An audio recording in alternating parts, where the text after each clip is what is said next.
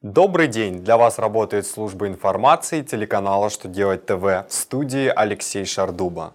В этом выпуске вы узнаете, какой КБК указывать в платежках упрощенцам, можно ли наказать работника, согласившегося на сверхурочку, но не вышедшего на работу, сколько лет есть у госсектора для внедрения профстандартов. Итак, о самом главном по порядку.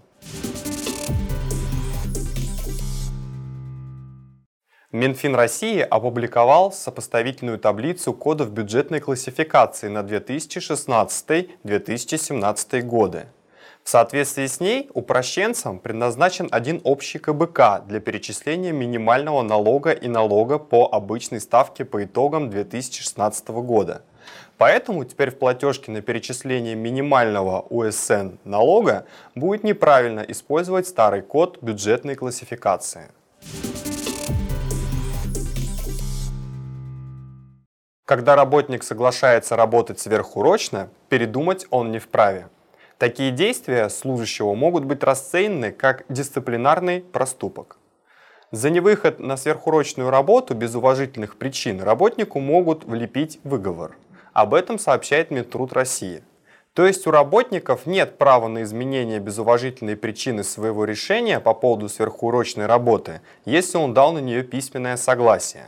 При этом работодатель должен быть готов доказать сам факт совершения дисциплинарного проступка, что работник без уважительных причин не приступил к правомерно оформленной сверхурочной работе.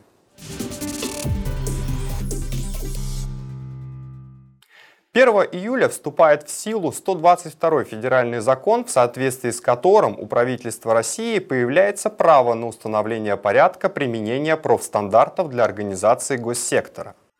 Речь идет о так называемых государственных и муниципальных учреждениях, ГУПах, МУПов и других. В связи с этим вышло постановление российского правительства о профстандартах. В документе говорится, как их применять. Установлено, что профстандарты в указанных организациях должны применяться поэтапно на основе планов, утвержденных ими с учетом мнения представительных органов работников.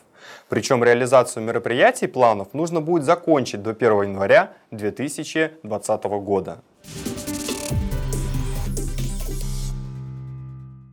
На этом у меня вся информация. Благодарю вас за внимание и до новых встреч.